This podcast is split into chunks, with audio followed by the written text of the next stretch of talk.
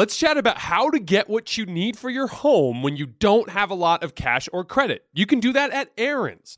Rent-to-own appliances, furniture, and tech from top brands like H P, Samsung, and Ashley. But say you don't need it anymore, no problem. At Aaron's, you can return your product at any time or even upgrade it for something new. Life's always changing. With Aaron's, your stuff can change right along with it. Keep it, return it, upgrade it. Aaron's fits your life instead of the other way around. Approval isn't guaranteed, and some restrictions apply. See your local store for details.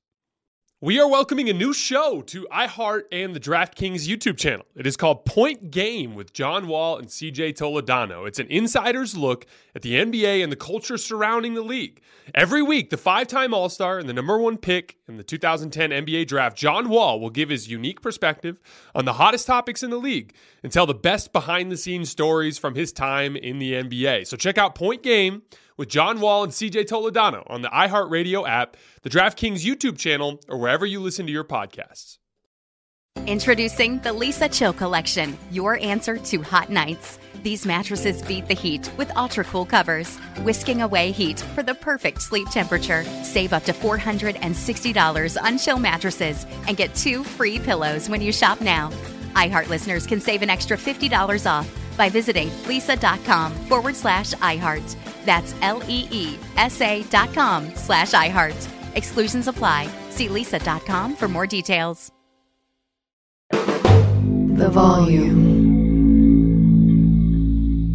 Looking for a super offer for Super Bowl fifty-eight? Well, DraftKings has you covered. New customers can bet on the big game and turn five bucks into two hundred instantly in bonus bets. The line right now is at San Francisco minus one point five, but you can bet all sorts of things on the game, even the coin toss, although big shock, it's going to be fifty-fifty odds there. My brothers and I always place a bunch of bets on the Super Bowl every year. I'm not ex- actually sure what I'm going to do yet, but I'm excited. It should be a great game. Download the DraftKings Sportsbook app now and use code HOOPS, that's H O O P S. New customers can bet five bucks to get two hundred instantly in bonus bets, only on DraftKings Sportsbook, an official sports betting partner of Super Bowl fifty-eight with code HOOPS. Again, that's H O O P S. The crown is yours. Gambling problem? Call one eight hundred gambler or in West Virginia, visit w w w dot one eight hundred gambler dot net. In New York, call eight seven seven eight HOPE N Y or text HOPE N Y to four six seven three six nine. In Connecticut, help is available for problem gambling. Call eight eight eight seven eight nine seven seven seven seven or visit c c p g dot org. Please play responsibly on behalf of Boot Hill Casino and Resort in Kansas. twenty-one plus, age varies by jurisdiction, void in Ontario. Bonus bets expire one hundred sixty-eight hours after issuance. See dkng.com slash football for eligibility and deposit restrictions, terms, and responsible gambling resources.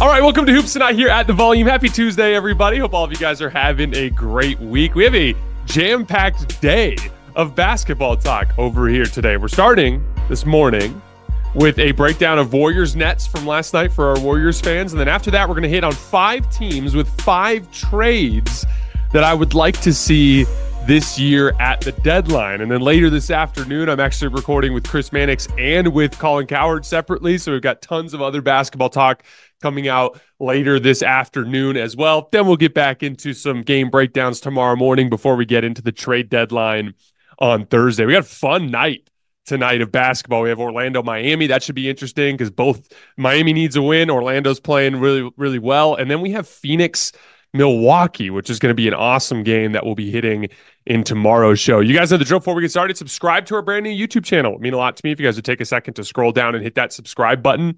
Don't forget about our podcast feed, wherever you get your podcasts under Hoops Tonight. It also is super helpful for those of you guys who use the podcast feed if you leave a rating and a review.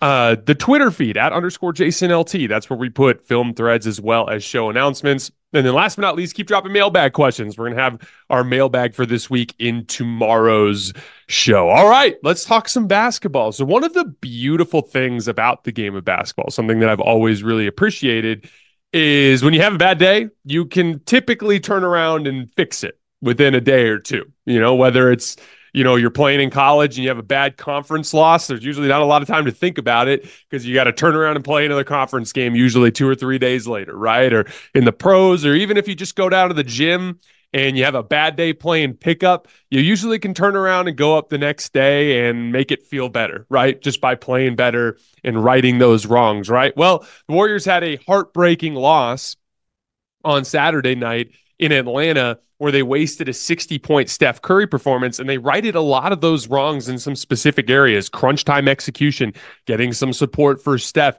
A big one was just getting better and sharper on the defensive end of the floor. They actually, ironically, it was the bench that fueled this win against Brooklyn. There was a kind of a strange lineup there at the end of the third quarter that ended up springing the run, as Brandon Podziemski with Lester Quinones, Guy Santos, another big forward that we haven't seen much of this of this year, that kind of just provided that size and motor, which is so incredibly valuable in the N B A. Some solid point of attack defense as well. Jonathan Kuminga was the offensive fulcrum of that run, pushing out in transition, drawing fouls. He hit Kevon Looney on a cut to the basket when the Nets lost him. They straight I S O'd him against Mikal Bridges on the left block, and he just went to that little left shoulder fade that he's been hitting. Once again, all season long, we've been wondering whether or not Jonathan Kuminga would slow down as like a post-up kind of fulcrum weapon that they could go to, especially as just like a, a half-court option that isn't Steph Curry, and he just continues to be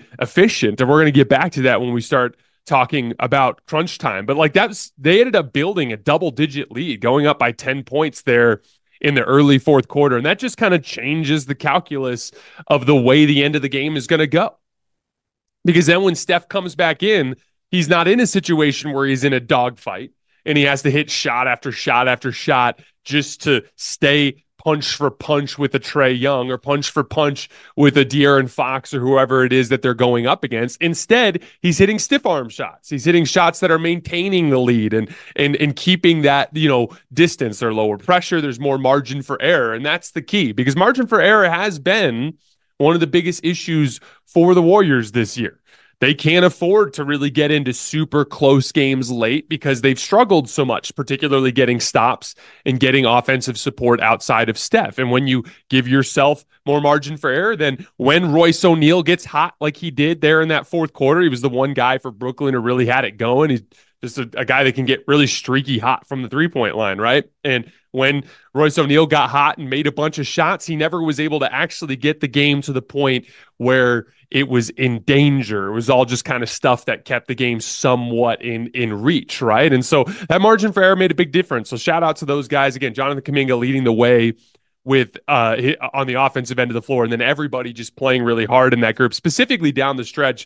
Guy Santos and Brandon Podziemski were super, super active on both ends of the floor, defensively, in help, especially on the offensive glass. Those guys had five offensive rebounds, some huge ones. Guy Santos just was constantly right around the front of the rim where he needed to be. Brandon Podziemski got a contested offensive rebound. I actually clipped this play and put it on my Twitter feed, where he was going up over a bunch of six eight, six ten athletes and just rose up over everybody because he wanted the ball more and went to get it, right? Like, we talked a lot about this concept on the show, the difference between, you know, talent and and and like discipline when it comes to a good defense, and both parts are equally important.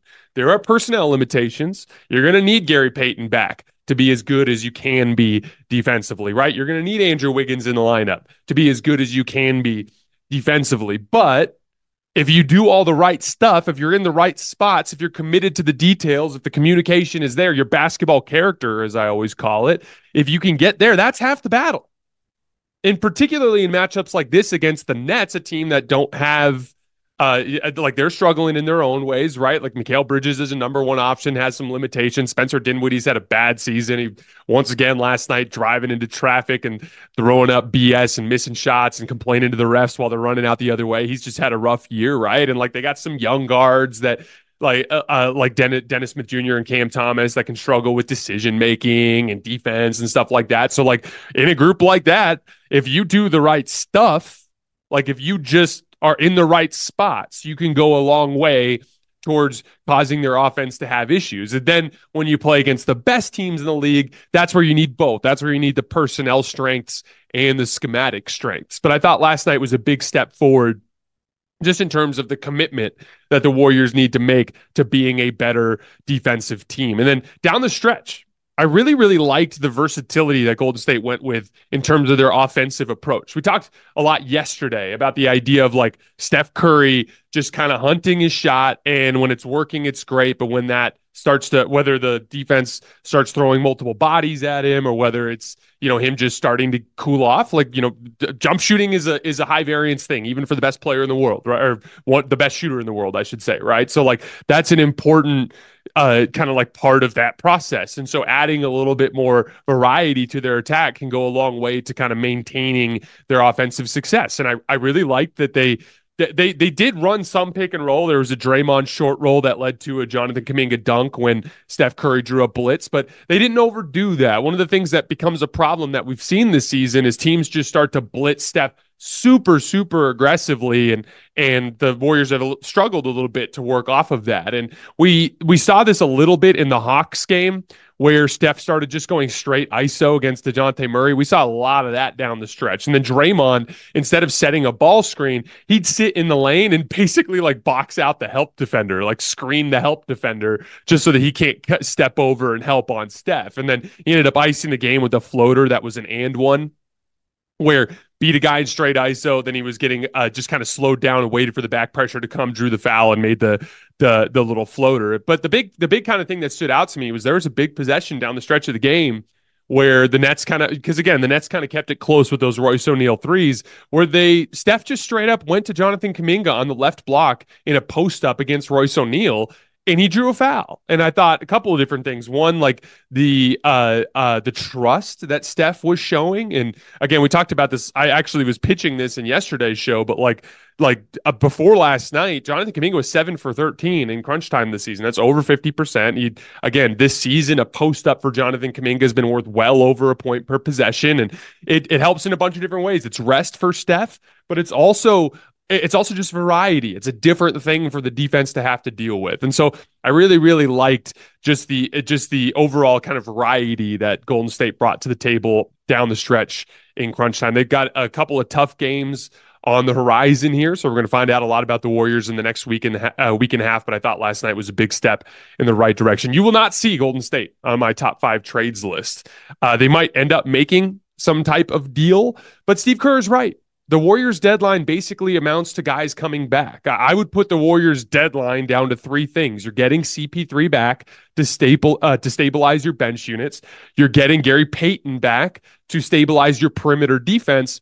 And then the rapid rise of Jonathan Kuminga is an influx of talent in his own way. He had another twenty-eight points and ten rebounds last night. We're now at a ten-game stretch of him averaging twenty-five points and seven rebounds on sixty-one percent from the field, fifty-four percent from three, and eighty percent from the line. He's getting to the line a half dozen times a game this year. The foul drawing thing has been something that's been consistent, and that's what he did on that big late post-up. He just went to that same left shoulder fade, but he could tell Royce was being physical with him, so he just elevated straight up and down and baited Royce into uh, uh, bringing too much contact to the table. He's starting to get a favorable whistle, too, in a lot of ways. The refs know that the that Jonathan Kuminga has these defenders out of position. But really, the only way you could truly substantially improve this roster is to trade Jonathan Kuminga, because he's the one guy who has the value that could bring back a truly, you know, like uh, franchise-altering talent. But then you give up his substantial long-term potential, and that's just not worth it. And so at this point, you're better off with the rise of Jonathan Kuminga and some reinforcements from guys who are injured, with trying to make a run at that point. And then you can make a call based on how Jonathan Kuminga looks as a number two option in this year's postseason, which I do believe the Warriors will get into that play-in tournament, at least have a chance to uh, to um, play seven games against a really good team, so you can get a good read for how ready Jonathan Kuminga is to contribute in a championship context. All right, so we're going to go through five trades that I would very much like to see this season. Trade number one, the Suns get a wing that can play alongside their stars. The framework of this trade would be Grayson Allen and Nasir Little, with two second-round picks for Dorian Finney-Smith from the Brooklyn Nets. Now, I know Suns fans are going to immediately be repulsed by this because of the idea of losing Grayson Allen, and This is where I want to talk more about separating regular season results from the reality of your playoff matchups. And one of my longstanding basketball philosophies, which is the, the the most important thing for a basketball team, is to have a group of five guys that you can trust to go down against the best teams in the league. This is an issue that I've dealt with a lot with uh, with Lakers fans as it pertains to D'Angelo Russell. Like, D'Angelo Russell has been vitally important to the Lakers this year as a playmaker and as a scorer in a lot of ways, especially as of late, right?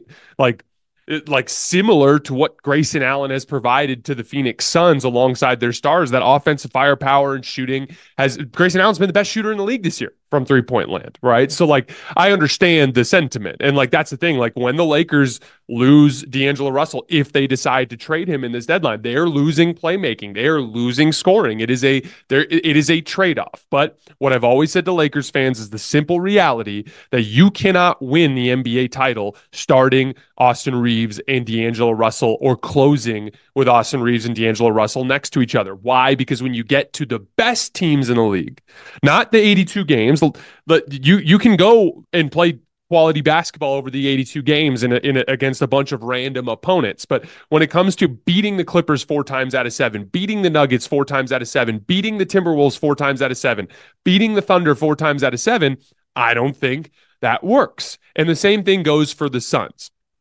Bradley Beal is six foot four. Devin Booker is six foot six and is not particularly strong or athletic. The the the Suns have struggled against the bigger front lines in the league this year. They've struggled against quality opponents in general. Like, they're zero and two against the Clippers. They're zero and one against the Denver Nuggets.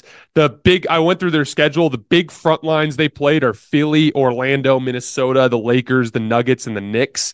They're four and seven against those teams. So it's been a consistent issue, especially when they run into bigger, more physically imposing teams, that they haven't been able to win that battle in terms of like, let me outskill these guys as opposed to trying to match their physicality. And so the way I look at it, do I think Grayson Allen, Devin Booker, and Bradley Beal can all be on the same floor to start and close games against the very best teams in the league? I don't think so. I, I think it's a little too small. I think it's a little bit lacking in that physicality. Dorian Finney-Smith gives you a real option there. He can take primary point of attack assignments. He can really shoot the basketball. He increases the physical profile of your lineup. He's not going to be as good offensively as Grayson Allen is, but there's a diminishing return and an off-ball offensive role. And what you're gaining in the physicality area of the game goes a long way towards addressing that specific concern. I also think it gives you a clear fit in your starting and closing five. So let's say, for instance, you need to go big against a team like Denver. I like the idea of Bradley Beal, Devin Booker, Kevin Durant, Dorian Finney-Smith, Yusuf Nurkic. You have a big body that can bang with Jokic. You have a ton of offensive skill around him. And you have two giant forwards on the floor. I, I shouldn't say giant, but two big forwards on the floor that can help you in rotation around Yusuf Nurkic. Okay, you're playing against the Clippers. The Clippers sent Zubac to the bench, and you want to go, you want to size down with them. Instead of sizing down into a much smaller version of the Clippers with Eric Gordon and and Grayson Allen and, and and literally just four guards next to Kevin Durant, you can go Kevin Durant, Dorian Finney-Smith, Eric Gordon as a as a guard that sizes up a little bit with Bradley Beal and Devin Booker, and just give yourself a more physically imposing version of that K D at the five group. And so I just think, I think again, it's when you look at the Suns' situation, because they don't really have much draft capital aside from second round picks, because they don't really have easy salaries to swap around to make this type of uh, of change. Grayson Allen, even though he's been such an important player for them this year, kind of turns into one of their more important assets. And so that's kind of the framework of that deal. And then for Brooklyn, you're getting two second round picks and a player in Grayson Allen that you can probably turn into more draft compensation. Grayson Allen has a lot of value around the league. For instance, he's that affordable number, best shooter in the league this year. That that it's really that simple. It, it kind of reminds me of this idea. Kind of reminds me of what Portland did this summer, where like you're getting draft compensation in these deals. Maybe not as much draft compensation as you could get elsewhere, but you're getting another player that you can then turn around and get more draft compensation for. It's almost like a domino effect in that sense. So that's trade number one. Trade number two, Boston gets Porzingis insurance. So essentially the way this would work is there is a trade exception from the Grant Williams deal that would be able to take in Andre Drummond's uh, um, uh, entire salary this year. And so basically it'd be some form of draft compensation in the form of second round picks or swaps or something along those lines for Andre Drummond. Now, here's the idea. Kristaps Porzingis has actually been Boston's most important plus-minus guy this year outside of Derek White and Jason Tatum, who are arguably their two best players, depending on how you feel about Jaylen Brown, right? But ironically, it's not as much about the offense, in my opinion, as it is about the defense. Kristaps Porzingis is the only guy on the roster that provides a real rim deterrent. And again, as I've talked about so much on the show, when you actually combine perimeter defensive talent with aggressive Uh, uh, with an aggressive approach to like uh, just attacking the basketball, basically, you force guys to drive. And when you force guys to drive into length, real imposing length around the basket, it can be bothersome to uh, uh, to an offense, right? And I think I think we saw this a lot over the years with Robert Williams. Like, you, there's no doubt that the, the Celtics offense kind of had more free-flowing uh, driving kick potential with Al Horford at the five. But when Robert Williams was out there, they, will, they were able to reach a defensive ceiling, especially in that twenty twenty-two season, that was higher than anybody in the league, really. So the idea there is, like, when you really dig down into it, Derek White's been mostly healthy this year. Jason Tatum's been mostly healthy this year. Jaylen Brown's been mostly healthy this year. I expect Jrue Holiday to be ready to go in the postseason. Kristaps Porzingis has shown the propensity to suffer little nagging injuries. His ankle's been bothering him a lot this year. There's just little things that have been bothering Kristaps Porzingis. And with him going down, it's a pretty steep decline to Al Horford and some of the bench centers that they have. And this is an example of like a margin for error trade. You're turning basically a, a, some moderate draft compensation and a trade exception into a player that not only gives you some depth and some, uh, like I said, some insurance on Kristaps Porzingis, but also gives you a real physical look. I covered Andre Drummond very closely when he was with the Lakers. Obviously, that was back when I was doing State of the Lakers. And what I remember about the Andre Drummond experience is, like, he he can't be someone you're leaning on really heavily from a talent perspective, but he is truly physically imposing. He's inconsistent, but he can actually win you games with some of the strength and physicality that he brings to the table. He's actually like a surprisingly active pick and roll defender with his hands that can get deflections. He's always been a high steals guy for a center. This year, he's averaging eighteen points and nineteen rebounds per thirty-six minutes. And again, that doesn't mean he would get that if he played thirty-six minutes. It's just an indicator of how active he is within his minutes. He's as active in his minutes as a thirty-six minute player would be if he averaged eighteen and nineteen, right? So, like, I just think it, when you really look down the roster, I've, I I see some other needs for Boston. Could they use a backup guard? Yeah. But that's a, t- uh, a tough one to go after. And then also, when you really look at the rotation, it's going to be Derek White and Jrue Holiday at the end of the day. You kind of know what you have there, right? Could they use a bench wing? Sure. But the way I look at it, I expect Jason Tatum and Jaylen Brown to be ready. The one real area of weakness, in my opinion, that's a real vulnerability is, like, what if Kristaps Porzingis is just not able to play? And this just gives you an additional look there. You can lean on Al Horford, but if Al Horford doesn't have it, you at least have another high-quality option you can go to in that spot. We are welcoming a new show to iHeart and the DraftKings YouTube channel. It is called Point Game with John Wall and C J Toledano. It is an insider's look at the N B A and the culture surrounding the league. Every week, the five-time All-Star and number one pick in the two thousand ten N B A draft, John Wall will give his unique perspective on the hottest topics in the league and tell the best behind-the-scenes stories from his time in the N B A. C J will bring his A-list comedian buddies to keep it light and fire off some hoops takes. Plus, John will be inviting current and former N B A players, friends, and teammates to join the show as well to give their unfiltered accounts of what really goes on in the league from a player's perspective. So check out Point Game with John Wall and C J Toledano on the iHeartRadio app, the DraftKings YouTube channel, or wherever you listen to your podcasts. Witness the dawning of a new era in automotive luxury with a reveal unlike any other as Infinity presents a new chapter in luxury, the premiere of the all-new twenty twenty-five Infinity Q X eighty. Join us March twentieth live from the Edge at Hudson Yards in New York City, featuring an unforgettable performance by Grammy and Academy Award-winning singer, songwriter, and composer, John Batiste. The all-new Infiniti Q X eighty is unlike any luxury S U V you've ever seen. smart enough to anticipate your needs, even before you do. Every line, curve, and detail was thoughtfully crafted so everything for every passenger feels just right. Don't miss it. Mark your calendars and be the first to see it March twentieth at seven p.m. Eastern, only on iHeartRadio's YouTube channel. Save the date at new dash Q X eighty dot com. twenty twenty-five Q X eighty coming this summer. Tired of restless nights? Meet Lisa, the sleep experts. Here at Lisa, we know that good sleep is essential for mental, physical, and emotional health. That's why their mattresses are made for exceptional comfort and support, catering to every sleep need. Check out Lisa's Sapira Hybrid Mattress, named Best Hybrid Mattress five years running. Sleep hot? The Chill Collection is built with cool-to-the-touch top fabric and layers of high-density comfort foams, all intended to remove excess body heat while maximizing comfort. With Lisa, getting a new mattress has never been easier. Delivery is free, and you have one hundred nights to try out your mattress in the comfort of your home. Don't spend another night dreaming of better sleep. For a limited time, save up to seven hundred dollars off select mattresses plus two free pillows. Go to lisa dot com forward slash iHeart for an additional fifty dollars off mattresses and select goods.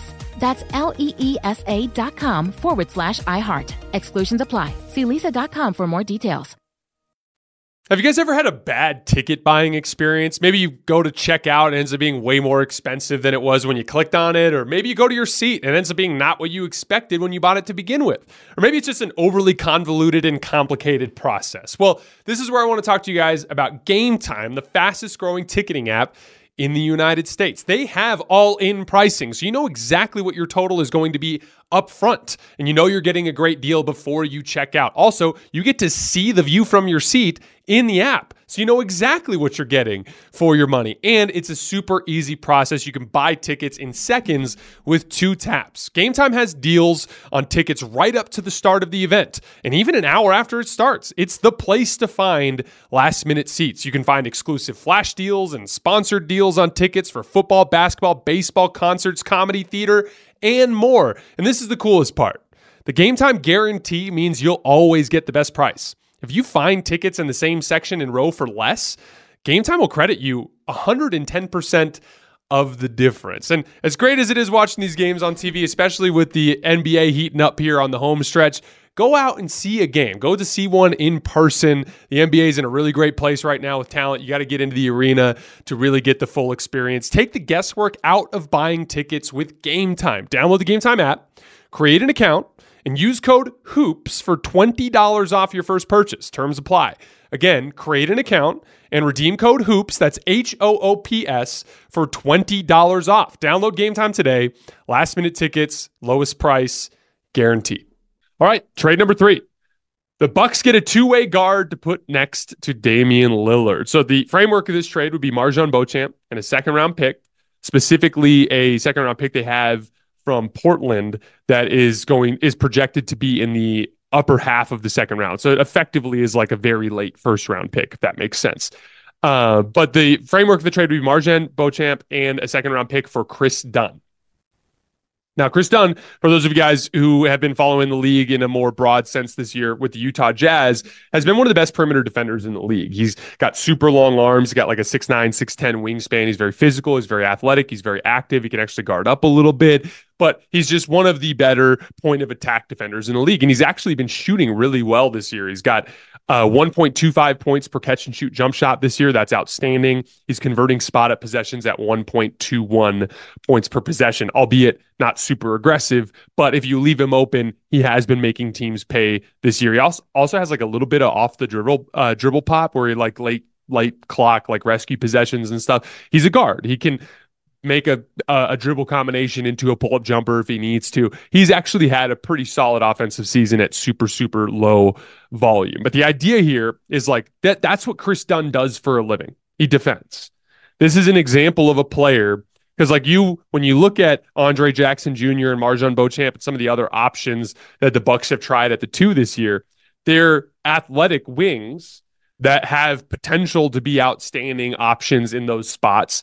But it's the classic trade-off, and Doc Rivers has shown you he's not interested in playing the young guys anymore. He wants to lean into the vets, right? So like the potential that those guys have doesn't really match up with what the actual goal is of this team within this season. And so Obviously, you're giving up a young potential wing in Marvin Beauchamp. You're obviously giving up a pretty high-quality second-round pick, but you're putting yourself in a situation where you have a different look in your backcourt. To be clear, Malik Beasley's having an amazing season, shooting the basketball ridiculously well.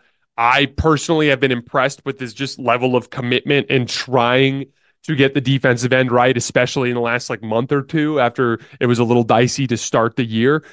And I'm not even necessarily saying that that won't still be your option that you go down with. You may decide that you prefer the offensive upside of Malik Beasley over the defensive upside of a guy like Chris Dunn. But the idea is you have a look. Like, you might end up in a playoff series and find out pretty quickly that Malik Beasley doesn't have it, that the shot's not falling. And you're in a tough spot if you don't have a reliable option you can go to there. And like, I, I'm not sure Pat Connaughton is that. I'm not sure Cam Payne is that, right? But you can imagine a universe we've seen before, by the way, the combination of uh, like really active perimeter defense with rim protection with Giannis and Brook Lopez. And we were just talking about this with the Phoenix Suns a minute ago, but like, or excuse me, with the Boston Celtics a minute ago, but like real perimeter, active perimeter defense combined with real rim protection can go a long way towards disrupting an offense. And so that's an example of a deal that allows the Bucks to have a real option to go lean more into defense at the two spot next to Dame. You might have to, again, we talk about winning different ways. The Bucks can outscore people. We know they can, although their offense has faltered as of late. But the uh, the truth of the matter is, is it'd be really helpful if you could win in the mud too. And Chris Dunn would just give you a better chance to do that. All right, two more trades and then we're out of here. Next one, the Lakers form a big four. So you guys have probably all seen the framework of this trade. It's been thrown around by a million people, but the basic gist of it would be D'Angelo Russell to the Brooklyn Nets, Spencer Dinwiddie and the Lakers' twenty twenty-nine first round pick to the Atlanta Hawks, and DeJounte Murray to the Lakers. Now, DeJounte has been playing pretty well as of late, so the Lakers might even have to throw more draft compensation on top of that. Uh, but basically, the gist of it is draft compensation and D'Angelo Russell, with the Nets fulfilling the third team role in that to take on D'Angelo Russell and send Spencer Dinwiddie to the Atlanta Hawks. But draft compensation is essentially what Atlanta is getting in the process. So a couple different things. First of all, I actually think D'Angelo Russell is a really good player, is having the best season of his career, and specifically is good with uh, offensive organization, which is a point of weakness for the Brooklyn Nets. And so in a lot of ways, like, I actually just think uh, uh, D'Angelo Russell is a better fit for Brooklyn than Spencer Dinwiddie is, a player that they've been pretty frustrated with this year. For the Hawks, you get a highly valuable first-round pick to use in your rebuild around Jalen Johnson and Trae Young. Now, remember, for the Lakers, a twenty twenty-nine first, that's after LeBron leaves. This is an organization that has, we're not going to get into it today, but they they have really, really screwed the pooch on this one in, in so many different ways over the course of the last, you know, five years, between letting Brook Lopez go for nothing, letting Julius Randle go for nothing, letting Alex Caruso go for nothing, the Russell Westbrook trade, just the sheer lack of understanding or appreciation for how important quality role players are alongside your stars. It's very possible that when LeBron James retires, that this thing goes nosediving into the ground. I would imagine if you ask the general managers around the league, that twenty twenty-nine Lakers first is very, very valuable. And again, especially if they can squeeze some additional draft compensation out of the Lakers in lieu of how well De- DeJounte Murray's been playing. Specifically, as of late, DeJounte's been a big-time clutch shot maker, making a lot of big-time pull-up fifteen-footers and things along those lines to tie games, to win games, to ice games. He's just been a really, really good uh, late-game shot maker, and I think that's added some value to him around the league. I think teams are seeing just how important it is to have guys like that, that real firepower in the lineup, right? So again, like some dra- some highly valuable draft compensation to to help you rebuild around Jalen Johnson and Trae Young. Jalen Johnson's so exciting. He had a tip dunk against the Warriors the other night where like he literally dunked it with his arms like out in front of him like this, like his head was at the rim. And I was like, this is just a disgusting athlete that you're that you're building around with Trae. Uh, so the idea for the Lakers, DeJounte Murray would help the Lakers improve in a bunch of key ways. Number one, he would anchor their perimeter defense. This is something that has been an issue for them all season. It was an issue uh, again uh, uh, in the Knicks game when they were having trouble finding a body to throw at Jalen Brunson. It's an even bigger issue now that Jared Vanderbilt's out of the lineup. DeJounte Murray is not the best perimeter defender in the world. He hasn't been as committed in those areas. But just in terms of actual physical tools for the position, he's way better than anything the Lakers have had there in a long time in the guard spot. So basically since Alex Caruso. And so that that that to me is the first and biggest way DeJounte Murray could help. Number two, he'd provide more dri- uh, reliable dribble penetration. DeJounte Murray can actually stare eye to eye with some of the best perimeter defenders in the league and beat them off the dribble, which is immensely valuable in a bunch of different ways. One, it's getting the defense into rotation, creating advantage situations. Two, rim pressure. We've talked about rim pressure as a value before. That's what kind of opens up that second wave of athleticism with LeBron and with, you know, their, uh, some of their other active offensive rebounders like Anthony Davis, Jared Vanderbilt when he's healthy, things along those lines. You got to actually engage rim protectors to open up those opportunities, which is something the Lakers have not been very good at this year. They, the Lakers have been one of the worst teams in the league at driving to the basket. Uh, that most of their activity in the paint comes off of Uh, touches in pick and roll that go to the roll man and and post ups and things along those lines. They're, they're two of the most active teams in the league in those categories. They're not a team that beats people off the dribble. DeJounte Murray can help significantly in that area. Number three, late game shot making. This has been a big issue for the Lakers over the years. LeBron has brought late game shot making to the table in a big way this year, and it's been super, super helpful. We just saw that recently again in the Warriors game, but it is an issue where LeBron can be a little inconsistent in that area. Austin Reeves can make some big time shots, but against some of the best perimeter defenders in the league, is going to be a, a little. It's going to be a little more challenging for him to create those looks. Anthony Davis can be inconsistent with his over the top shot making.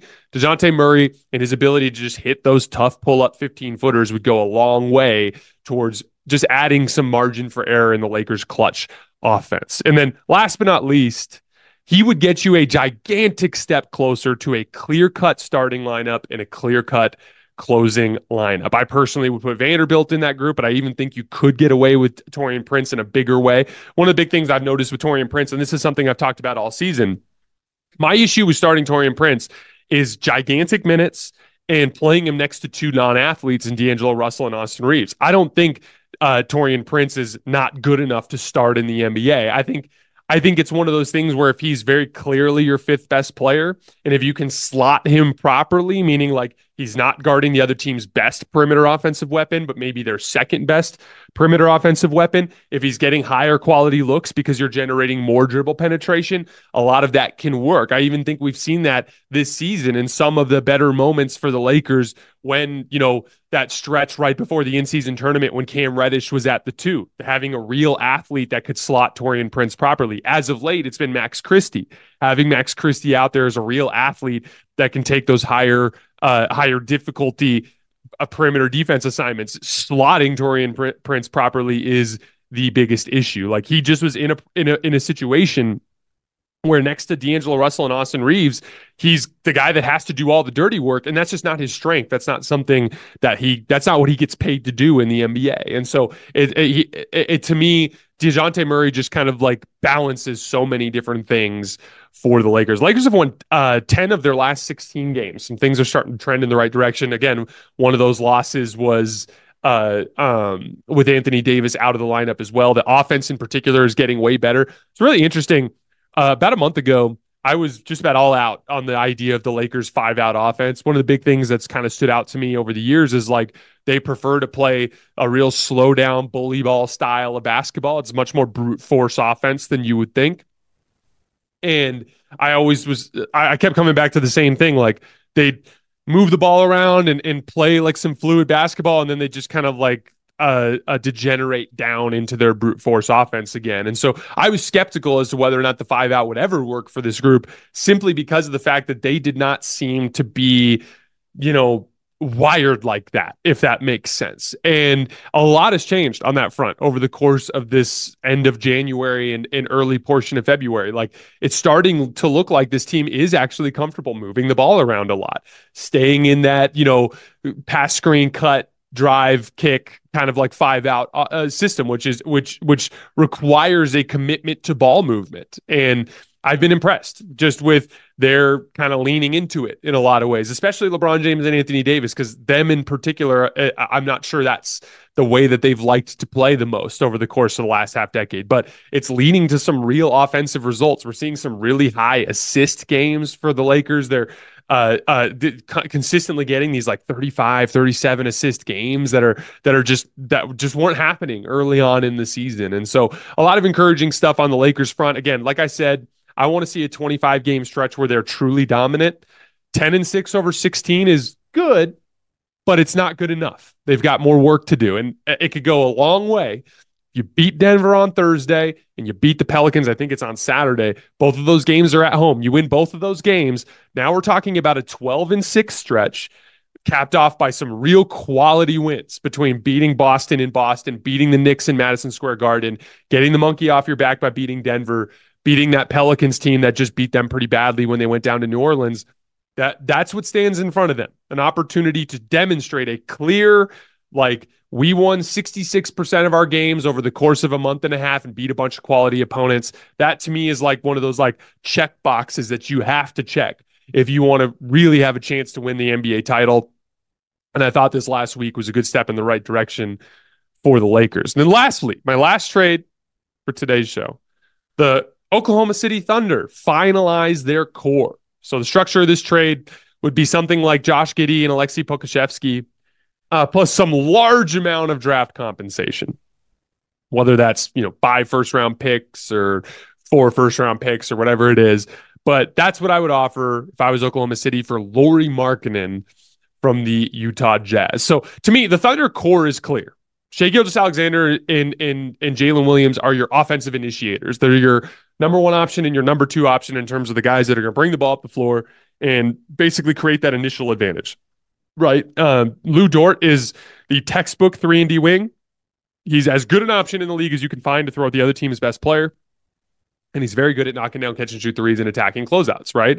And then Chet Holmgren is the ideal stretch five that can run pick and pop, which is the one of the most difficult actions to guard in the N B A, while also providing you real rim protection on the other end of the floor.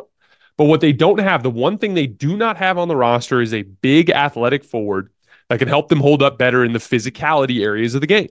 Even despite being the number one seed in the Western Conference, the Thunder are still the second worst defensive rebounding team in the league. And so Lauri could not be a better fit.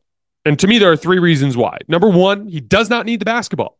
He's averaging twenty-four points per game on sixty-five percent true shooting, despite only running one hundred seven I S Os, post-ups, and pick and rolls this year. So he's not a guy that is initiating the offense. He's doing almost everything as a play finisher. He's made three hundred twenty-five field goals this year, one hundred fifty-two of them, so basically half, have been catch-and-shoot jumpers. Another eighty of his made field goals have been off of cuts and offensive rebounds. So, like, well over two-thirds of his offense is basically scoring off the catch, scoring off the cut, scoring off the offensive rebound. That's significant. He's only made thirty-six pull-up jumpers, floaters, and hooks all season. To me, what that means is he's super easy just to add into the mold. I wanted to shout out a a, a buddy of mine just to provide this example. So my buddy Chaz Mack, he uh, played at Cornell, and he plays with me in my men's league team on Sundays. And it's funny because our team has an interesting construct. Like, me and this guy named Josh are basically the two primary ball handlers on the team. We both played in college. He, Josh is more of like a pass-first guy. I'm more of like a score-first guy, so we complement each other in that way. But Chaz is like a perfect fit for us because he never puts the ball on the floor. He often leads our team in scoring, but it never disrupts the flow of our team because he only plays off the catch. And so he'll sprint the floor in transition every single time. So if you see him up the floor, you can push the ball ahead. He's going to get a layup or hit a corner three while he's running in transition. If you were running pick and roll and you draw an extra defender over and Chaz's man sags, you throw the ball to him, he's going to either knock down a catch and shoot three or he's going to be able to attack a closeout. Oh, they run a zone against us. He's really good at just catching and turning and hitting shots at like fifteen feet. Oh, he, he can run the baseline and finish there too. He's got good size. He's like six foot four and pretty big and strong. And like, it's so funny because I always talk... I always compliment Chaz when I'm talking basketball with the guys around town because, like, I can't tell you just how much better he's made us because he's just super easy to play with. He defends, he plays his role, he can score the shit out of the basketball, but in a way that doesn't disrupt the flow of, of, of your team at all whatsoever. And that, to me, is what Lauri Markkanen can do for the Oklahoma City Thunder. he can help them in the physicality areas. He can shore up the defensive glass. Lauri averages nine rebounds a game in just thirty-two point, uh, thirty-two point six minutes. He's an excellent athlete. He's like seven feet tall, brings like real power and force to the position, but he also has the ability to just be a shoe-in fit on the offensive end and make everything easy for them on that end of the floor. I think you can also craft a pretty easy and achievable defensive role for him. Like, you don't need him to guard on the perimeter. Lou Dort and Jalen Williams and Shea got that under control, right? Like, you don't need him to anchor your pick and roll defense or protect the rim because Chet's got that under control. You can give him a classic low man type of role where he's always guarding the fifth best shooter, where he's always in that weak side, just stepping over to help whenever Chet gets engaged, whether that's cleaning up uh, uh, after a pump fake uh, to block a shot, or that's cleaning up the defensive glass or rotating back out to the weak side. I think it's an obvious fit. And most importantly, he fits your timeline and you can afford him. You have the assets to go out and get him. And again, the case, so the the, the last piece of this, and, and this is something that I'm sure a lot of Thunder fans have thought about, is like, yeah, but what about like the urgency element? Like, do we need to overpay for Lauri Markkanen? We still have so much time with this core. They're still so young. We still don't know anything about what they're going to look like in the long run. And to me, it really comes down to this. He's literally perfect. He's the perfect player for this position. And then two, the way I look at it, repetition matters. Losing and building scar tissue matters. This year, the Thunder will have, in all likelihood, like, they'll probably be favored in their first round series. So they're going to get at least two weeks of playoff basketball, maybe four weeks of playoff basketball. That could be very, very important to the development of this core. And to me, I would, I'd prefer to have my core five guys available for that. And rather than kind of like getting a de- uh, a playoff run in with this core and not knowing what the construct of the team is going to look like, I, d- I don't think there's a more clear-cut five-man group to run with long-term than Shea, Jalen, Lou, Lauri, and Chet. Put those five together. Let them start their battles now. Let them start their wars. Let them build their scar tissue. Let them learn what they're made of. I, I think... I think that probably more than any other trade on this list is the one I want to see the most, simply because I just think, I think it's one of those ones where like it would be an overpay in all likelihood because Utah would have all the leverage, but the Thunder have the assets. To me, they have the group. There is no more question marks surrounding the team at that point. That to me is the direction that they should go. All right, guys, that is all I have for today. Uh, I will tweet out later this afternoon when uh, when whatever I record with Maddox, uh, Chris Mannix is finished. And then also this evening when me and Colin uh, get our show out, I will tweet that one out as well. As always, I appreciate you guys, and I will see you then.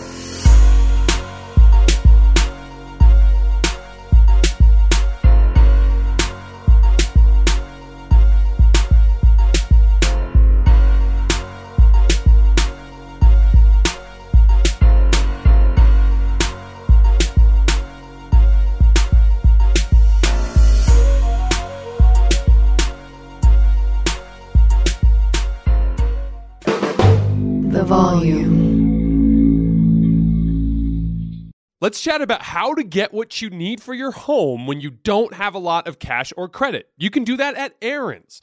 Rent-to-own appliances, furniture, and tech from top brands like H P, Samsung, and Ashley.